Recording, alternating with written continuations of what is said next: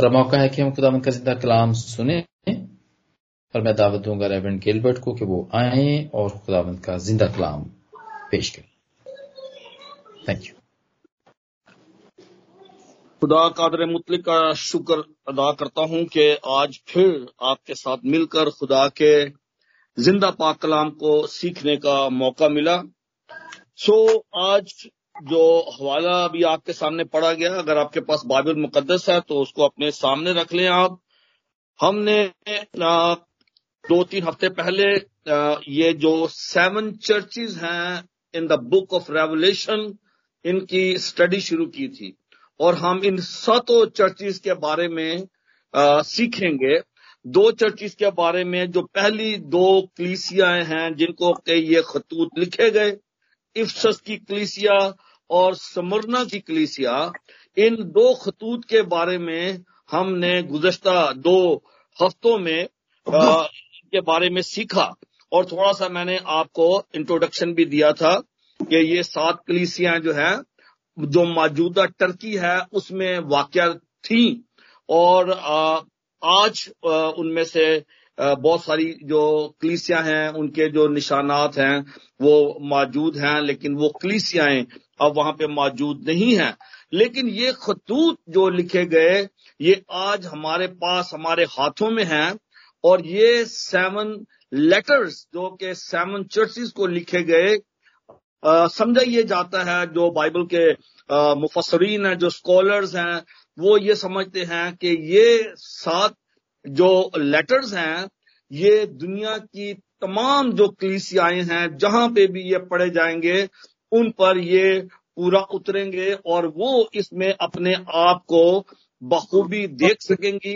इन तमाम लेटर्स में एक पैटर्न नजर आता है हमें, आ, किस तौर से ये लेटर जो है ये चर्च को एड्रेस करते हैं।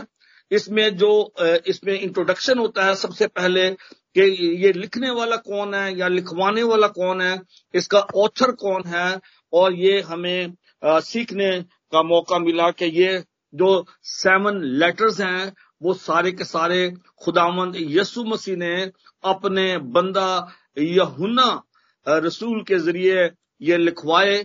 और हम इन पर जब गौर करते हैं तो हम ये समझते हैं कि खुदावंद यसु मसीह अपने कलीसियाओं से, अपने चर्चेज से मुखातिब है।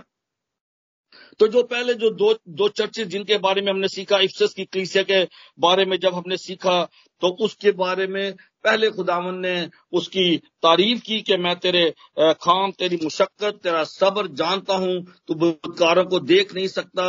उसकी तारीफ की है कि तू मेरे साथ बड़ा फेथफुली चलता रहा है। और फिर उसने कहा कि मुझे तुझसे शिकायत है, और शिकायत यह है कि तूने पहली सी मोहब्बत छोड़ दी है। ये था उसका गिला अपनी इस इफसस की कलीसिया से।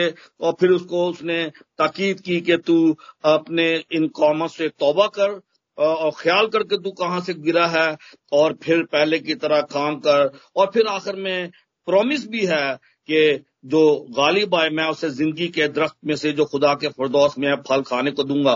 तो सबसे पहले खुदावंद यसु मसीह उन कलीसियाओं के बारे में तारीफी अल्फाज, कमेंडेशन जो है वो नजर आती है हमें कि उनमें अच्छी बातें क्या हैं।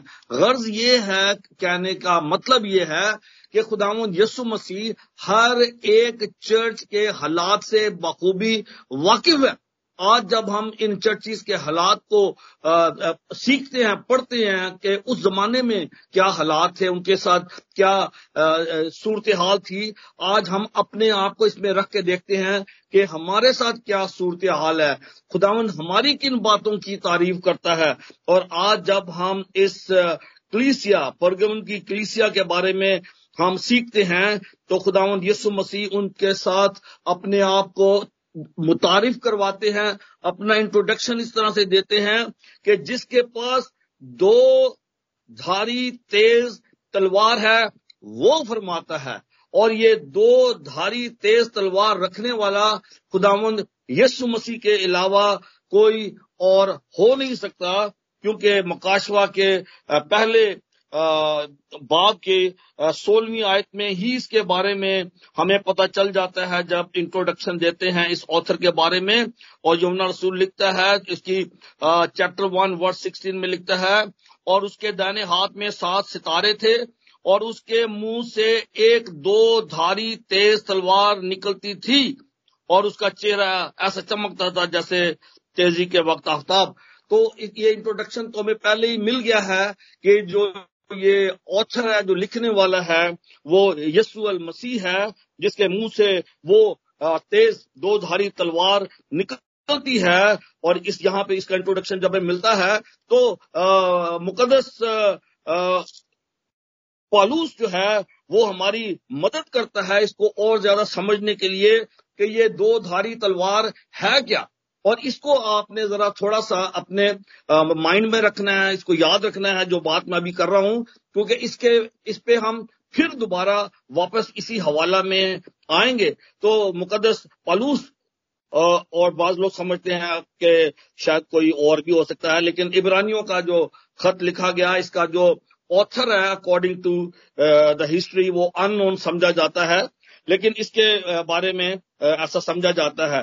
तो आ, मैं इसकी चैप्टर फोर वर्स ट्वेल्व पढ़ूंगा। यह लिखा है, क्योंकि खुदा का कलाम जिंदा और मुअस्सर और हर एक दो धारी तलवार से ज्यादा तेज है और जान और रूह और बंद बंद और गूदे को जुदा करके गुजर जाता है और दिल के ख्यालों और इरादों को जांचता है और उससे मखलूकात की कोई चीज छिपी नहीं, बल्कि जिससे हमको काम है उसकी नजरों में सब चीजें खुली और बेपर्दा है।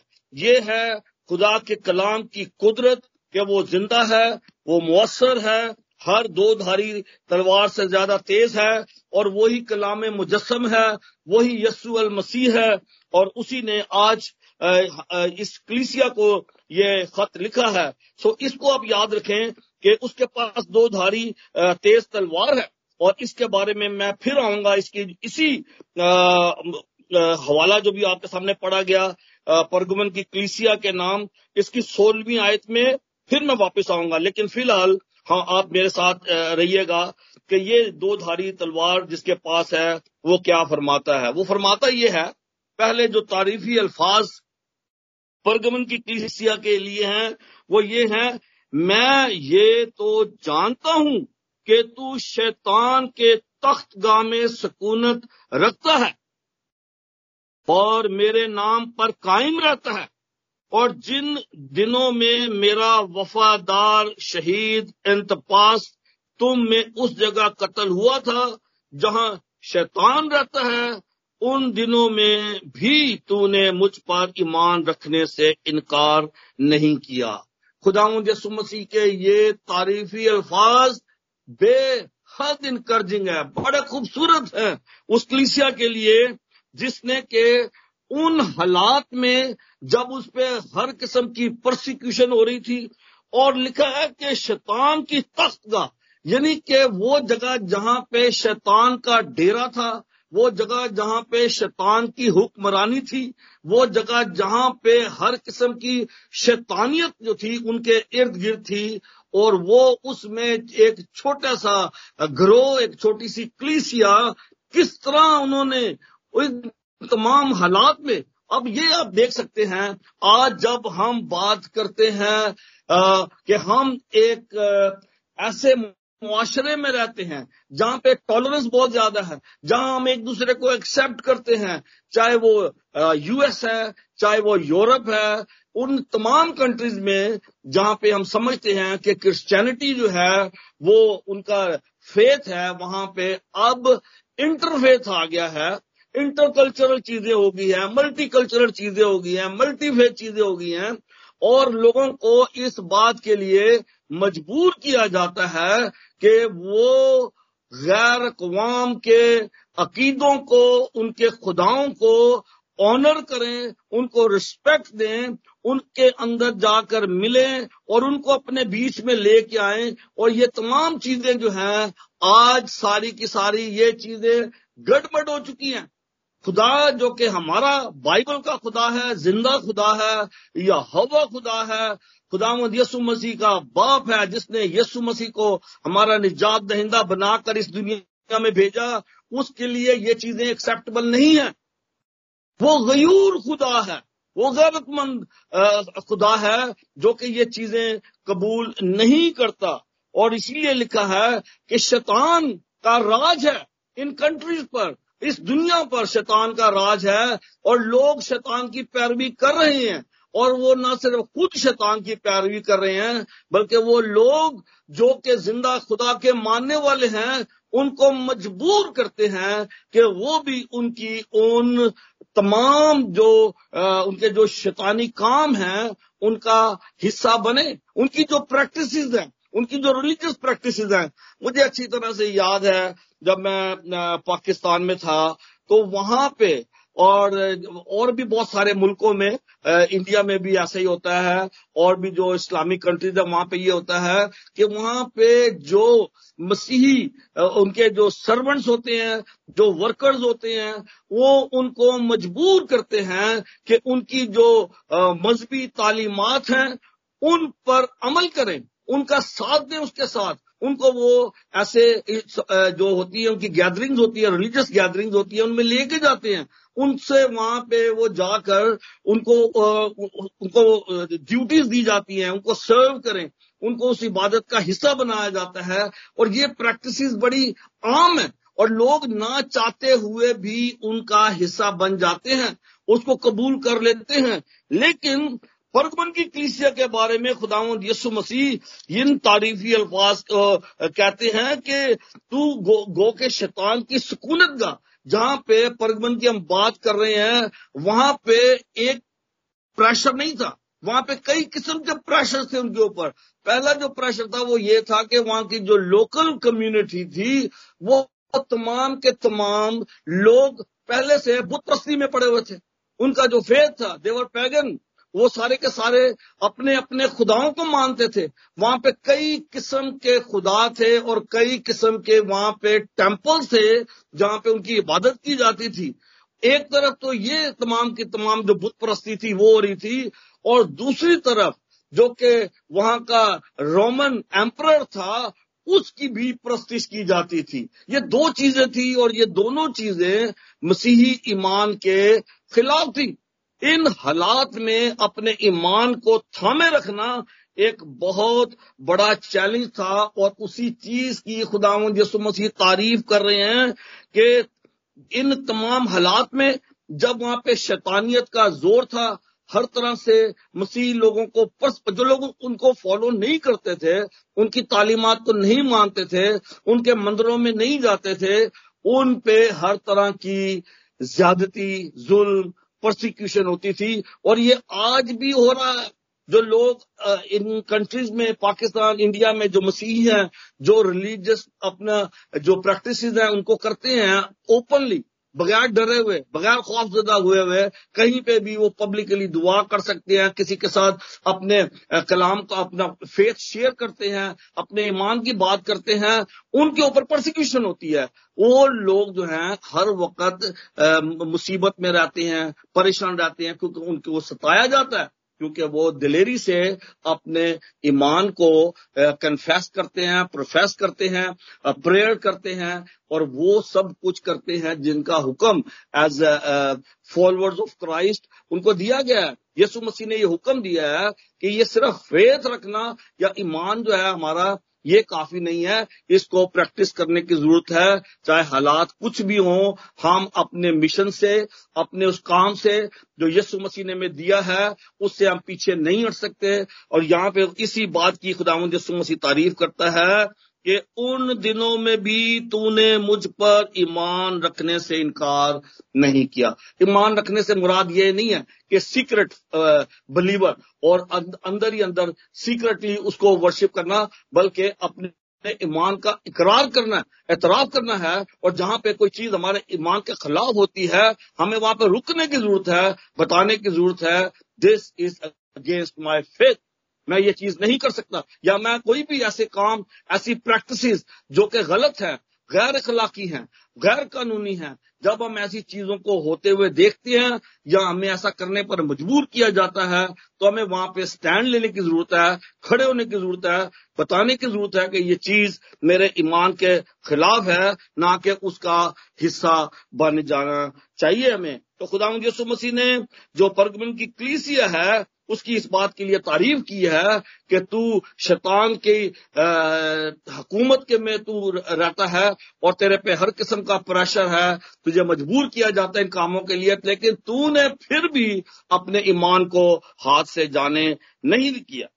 और फिर वर्स चौदह में वो खुदावंद यीशु मसीह फरमाते हैं, लेकिन मुझे चंद बातों की तुझसे शिकायत है। अभी कमेंडेशन तो होगी, तारीफी अल्फाज हो गए, अब खुदावंद यीशु मसीह उनको उन बातों के लिए साथ में उनको तंबीह भी करते हैं, उसकी सरजनिश करते हैं, उसको कंडेम भी करते हैं। कोई बात ढकी छुपी नहीं है, हर चीज को खुदावंद यीशु मसीह ने ओपनली उनके साथ जो है वो शेयर किया है। और चौदहवीं आयत में लिखा है, मुझे चंद बातों की शिकायत है इसलिए कि तेरे यहाँ बाज लोग बलाम की तालीम मानने वाले हैं जिसने बलक को बनी इसराइल के सामने ठोकर खिलाने वाली चीज रखने की तालीम दी। अब ये मेरा आज शाम मजमून जो है खास वो ये आयत है जिसे आप भी अपने सामने रखें, और ये बहुत ही अहम आ, मसला है हमारे चर्चिस के लिए, हमारे बहन भाइयों के लिए, ईमानदारों के लिए जो यीशु मसीह के पैरोकार हैं उनके लिए चैलेंज है। यीशु मसीह ने ये बात जो परगमन की कलीसिया को लिखी है ये आज मेरे और आपके लिए है। इस बात को आपने बड़े ध्यान से सुनना है कि ये बाला, बा, जो बालाम है इसकी ता, तालीम क्या है, और हमने इसको देखना है कि किस तरह ये चीजें हमारे इस मुआशरे में, हमारी जिंदगी में किस तरह से ये अमल कर रही हैं और किस तरह से हमें इनको इनसे बचने की जरूरत है। तो जो खुदावंद यीशु मसीह की शिकायत है, जो बालाम की जो तालीम की बात हो रही है, इसके लिए मैं आपको दावत देना चाहता हूं कि आप जरूर जब भी आपको मौका मिले तो गिनती की किताब के आप बाईस तेईस चौबीस पच्चीस जो अबवाब हैं बल्कि पूरे आप इसको पढ़ें। ये बड़ी इंटरेस्टिंग स्टोरी है और इसमें हम देखते हैं कि जब बनी इसराइल कौम मुल्क मिस्र से निकली है और मूसा की रहनुमाई में वो मोआब के मुल्क में पहुंचते हैं तो जो मोआबी बादशाह है वहां पे द किंग ऑफ मोआब जो है वो उसका नाम बलक है। वो जब देखता है कि बनी इसराइल कौम जो है वो चढ़ आई है, असल में उनका मकसद था कि वहां से गुजर कर उन्होंने मौदा मुल्क में जाना था, और जो ये किंग बलक है ये बड़ा परेशान हो जाता है।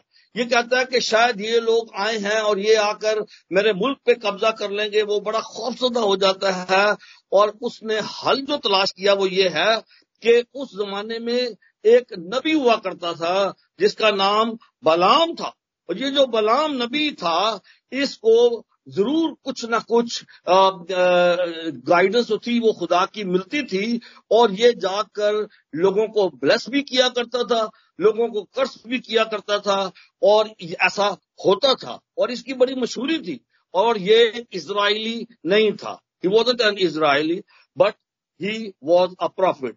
अब होता ये था कि ये शख्स जो जो भी पेशन गुइयां करता था वो पूरी होती थी, जिन पे ये लानत करता था लानत होती थी, जिन पे भी बरकत करता था बरकत होती थी। तो किंग बलक जो है इसको बुलाता है और अपने बड़े मोजिज लोग भेजता है कि भाई उसको लेके आओ, बलाम को लेके आओ। और उसको लाने का मकसद ये था कि ये जो लोग हैं यानी इसराइली लोग जो कि उसके बॉर्डर पे आए हुए हैं उसके कंट्री के, और वहां से वो गुजर के आगे मौदा मुल्क में जाने का इरादा रखते हैं, वो कहता है कि आकर तू इन पर लानत कर, कर्ज कर उनके ऊपर, ताकि खुदा इनको आ, सजा दे, इनको मारे खुदा इनको, और ये नेस्त हो जाए और हमारी जान छूट जाए। और जब ऐसा होता है कि बलाम वहां पे आता है तो बलाम को बड़ा लालच दिया जाता है, बड़े तोहफे तहाइफ दिए जाते हैं, उसको कहा जाता है कि भाई तेरे को एक बड़ी ऑनरेबल पोजीशन दी जाएगी, मतलब उसको हर तरह का लालच दिया जाता है। बलाम आता है कहता है देखें जी मैं जब तक खुदा की आवाज नहीं सुनूंगा, मुझे जब तक खुदा नहीं कहेगा उस वक्त तक मैं इस कौम पर, इन लोगों पर लानत नहीं करूंगा। मैं खुदा से राब्ता करूंगा, मैं खुदा से बात करूंगा, खुदा से पूछूंगा और फिर जैसा खुदा मुझे कहेगा मैं ऐसा करूंगा। और पहले तो वो स्ट्रेट अवे मना कर देता है, जो डेलीगेशन भेजता है किंग बलक, वो कहता है कि नहीं जी मैं तो आपके साथ नहीं जा सकता। ये आप अगर आप इसको पढ़ना चाहें तो इसकी डिटेल जो है वो आपको गिनती के किताब के बाईसवें तेईसवें चौबीसवें बाब में इसकी डिटेल आपको मिलेगी, आप इसको पढ़ सकते हैं। वो उसको जब लाता है अपने पास तो उसको जाकर वो तमाम पहाड़ी के ऊपर ले जाता है, उसको दिखाता है कि ये जो बनी इसराइल कौम है ये सारी की सारी वहां खड़ी है, इन पर लानत कर ताकि खुदा इन पर कोई ऐसी बीमारी भेजे, कोई ऐसी मुसीबत भेजे और ये हलाक हो जाए। और बलाम कहता है कि अच्छा मैं खुदा से बात करूंगा। वो बड़े उसकी जियाफत करते हैं, बड़ा सारा कुछ इंतजाम करते हैं, कुर्बानियां करते हैं, लेकिन बलाम तीन मरतबा तीनों मरतबा जब उसको बुलाते हैं वो कि भाई तू इस पे लानत कर, तो वो हर दफा आता है तो वो आकर उनके ऊपर बरकत दे देता है बरकत दे देता है और जो किंग बलक है वो उससे बड़ा अपसेट होता है। और फिर वो उसको कहता है कि देख मैंने तेरे लिए क्या कुछ सोचा था और मैं वो तुझे सब कुछ देना चाहता था, मैं तुझे आला मनसब देना चाहता था, मैं तुझे मुमताज करना चाहता था, मैं तुझे बड़ा मालो दौलत देना चाहता था, लेकिन तूने तो ऐसा कुछ किया ही नहीं। तुझे मैंने बुलाया था इतनी दूर से कि तू आकर कर्ज कर, इनके ऊपर लानत कर, और तूने ऐसा नहीं किया। लेकिन बलाम ने एक जो चालाकी की, उसने ये की कि उसने उनको कहा कि देखो मैं इस पर लानत नहीं कर सकता, खुदा ने मुझे इसकी इजाजत नहीं दी, लेकिन तुम एक काम कर सकते हो, वो ये करो कि तुम इनको अबलीसी कामों में मुलवस करो, तुम इनको शैतानी कामों में मुलवस करो। और इसके लिए मैं चंद एक आयतें आपके लिए पढ़ना चाहता हूँ, बुक ऑफ नंबर्स चैप्टर पच्चीस और उसकी पहली आयत से मैं आपके लिए पढ़ूंगा, गिनती की किताब उसका पच्चीसवां बाब और पहली आयत से मैं पढ़ूंगा। यहाँ पे लिखा है, और इसराइली क्षेत्र में रहते थे और लोगों ने मुआबी औरतों के साथ हरामकारी शुरू कर दी। ये बलाम की टीचिंग थी जो उसने बलक को दी कि तू इनके जो मर्द हैं उनको इन चक्करों में डाल दे, औरतों के चक्कर में डाल दे, तो वो औरतें जो है इनको हरामकारी की तरफ ले जाएंगी और साथ ही साथ वो तुम्हारे बुतों की पूजा भी करेंगी, उसकी वर्शिप भी शुरू कर देंगी। और यही मैं आपके लिए पढ़ रहा हूँ, क्योंकि वो औरतें इन लोगों को अपने देवताओं की कुर्बानियों में आने की दावत देती थी और ये लोग जाकर खाते और उन देवताओं को सिजदा करते थे। यूं इसराइली बाल फगूर को पूजने लगे। तब खुदावंद का कहर बनी इसराइल पर भड़का और खुदावंद ने मूसा से कहा, कौम के सब सरदारों को पकड़कर खुदावंद के हजूर धूप में टांग दे ताकि खुदावंद का शदीद कहर इसराइल पर से टल जाए। वो लोग, चंद लोग जिन्होंने के बुत प्रस्ती की, जिन्होंने के इन औरतों के साथ नाजायज ताल्लुकात किए, उसके बारे में उसको मूसा को हुक्म दिया कि तू इनको धूप में टांग दे। सो मूसा ने बनी इसराइल के हाकिमों से कहा कि तुम्हारे जो आदमी बाल फगूर की पूजा करने लगे हैं उनको कत्ल कर डालो। और जब बनी इसराइल की जमात खैमा इज्तिमा के दरवाजा पर रो रही थी, लोग रो रहे थे, लोग खुदा के साथ चलना चाहते थे, उन्होंने खुदा को नहीं छोड़ा, लेकिन उनमें से बाज लोग ऐसे थे जो कि शैतान की जमात के साथ मिल गए थे। और जब बनी इसराइल कौम इस बात पर पछता रही थी, रो रही थी, एक इसराइली तो एक इसराइली मूसा और तमाम लोगों की आंखों के सामने एक मदियानी औरत को अपने साथ अपने भाइयों के पास ले आया। जब फिनहास बिन एलीआजर बिन हारून काहिन ने यह देखा तो उसने जमात में से उठ कर हाथ में एक बर्छी ली और उस मर्द के पीछे जाकर खैमा के अंदर घुसा और उस इसराइली मर्द और उस औरत, मुआबी औरत, दोनों का पेट छेद दिया। तब बनी इसराइल में से वबा जाती रही और जितने उस वबा से मरे उनका शुमार चौबीस हजार था।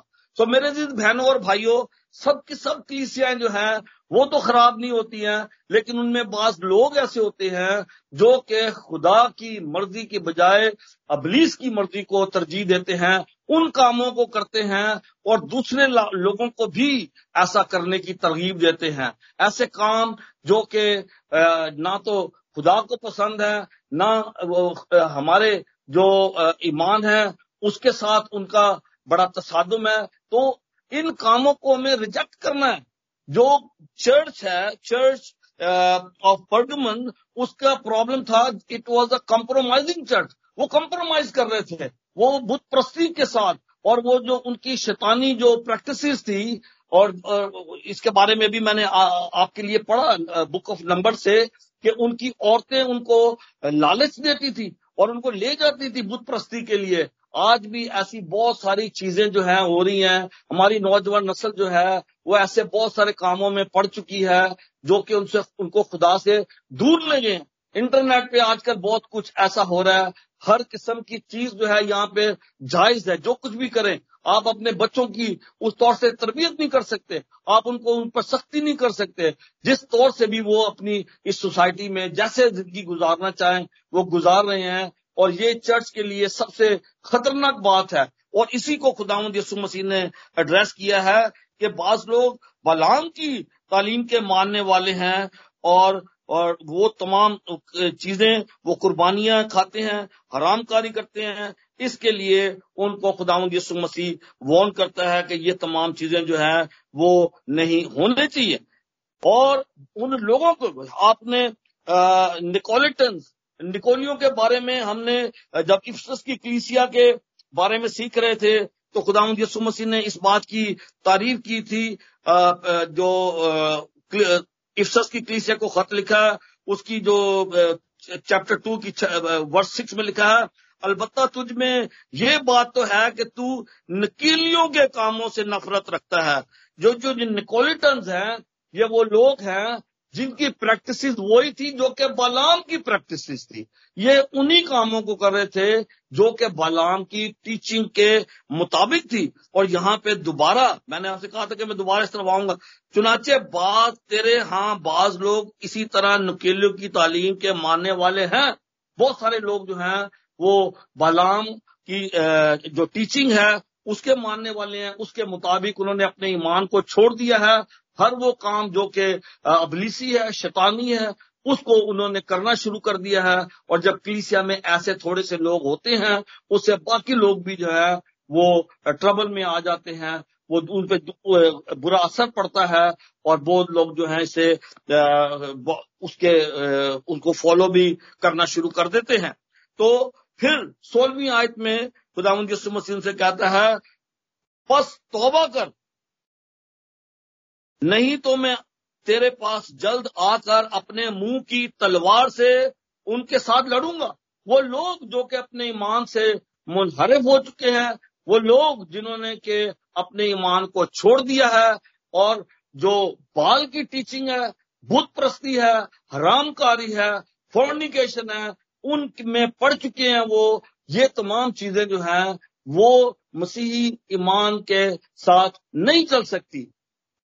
तुम दुनिया और खुदा दोनों को खुश नहीं कर सकते, दो मालकों की खिदमत नहीं कर सकते। या दुनिया के साथ चलेंगे, दौलत और खुदा दोनों के साथ नहीं चल सकते।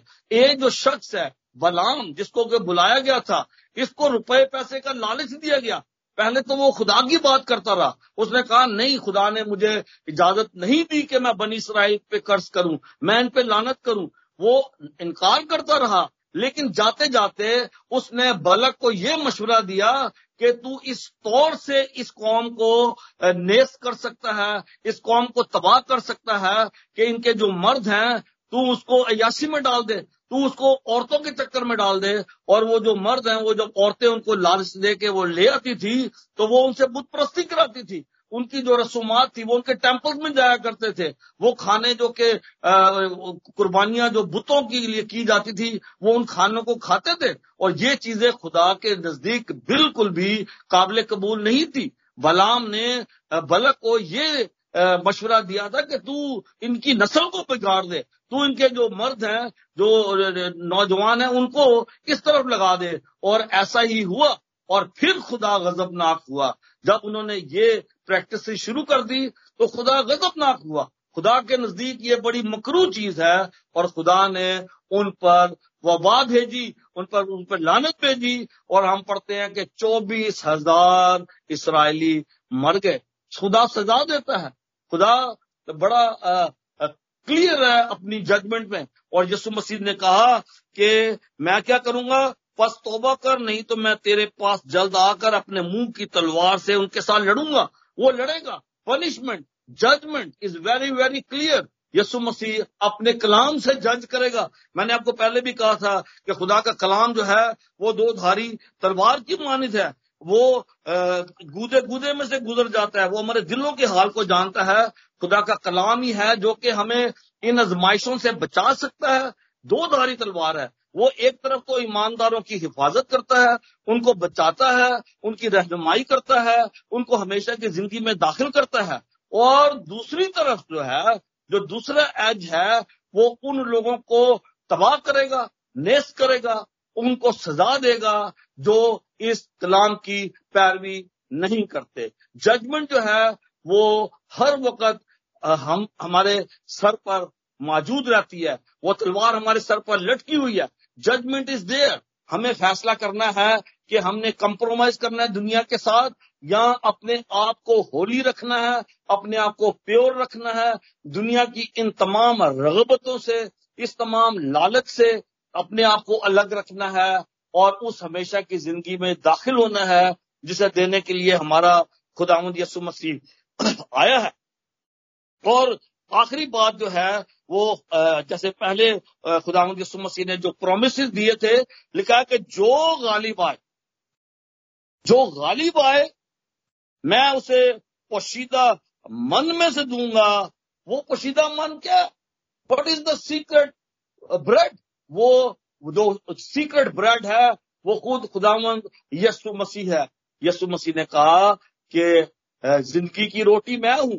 अगर हम हमेशा की जिंदगी में दाखिल होना चाहते हैं तो सिर्फ एक ही रोटी है, वो रोटी खुदावंद यीशु मसीह ने हमें दी है। उसने कहा कि ये मेरा बदन है, ये मेरा खून है। यीशु मसीह की जो बदन और खून में हमेशा की जिंदगी है और जो गालिब आए उसे मैं वो दूंगा। और खुदावन ने वादा किया है कि मैं एक पत्थर भी दूंगा, सफेद पत्थर दूंगा और उस पे एक नाम लिखा होगा और उसको पाने वाला उस नाम को जानेगा।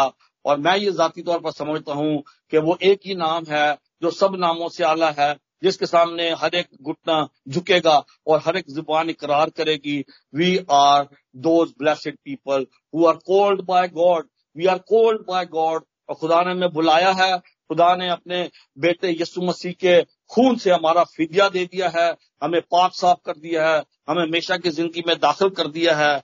जब हम परगमन की कलीसिया के बारे में आज सीखते हैं कि उसने हर किस्म के चैलेंजेस के बावजूद उसके नाम को थामे रखा और फिर खुदा ने उनको बरकत भी दी। खुदा मुझे और आपको भी इस कलाम के वसीले बड़ी बरकत दे।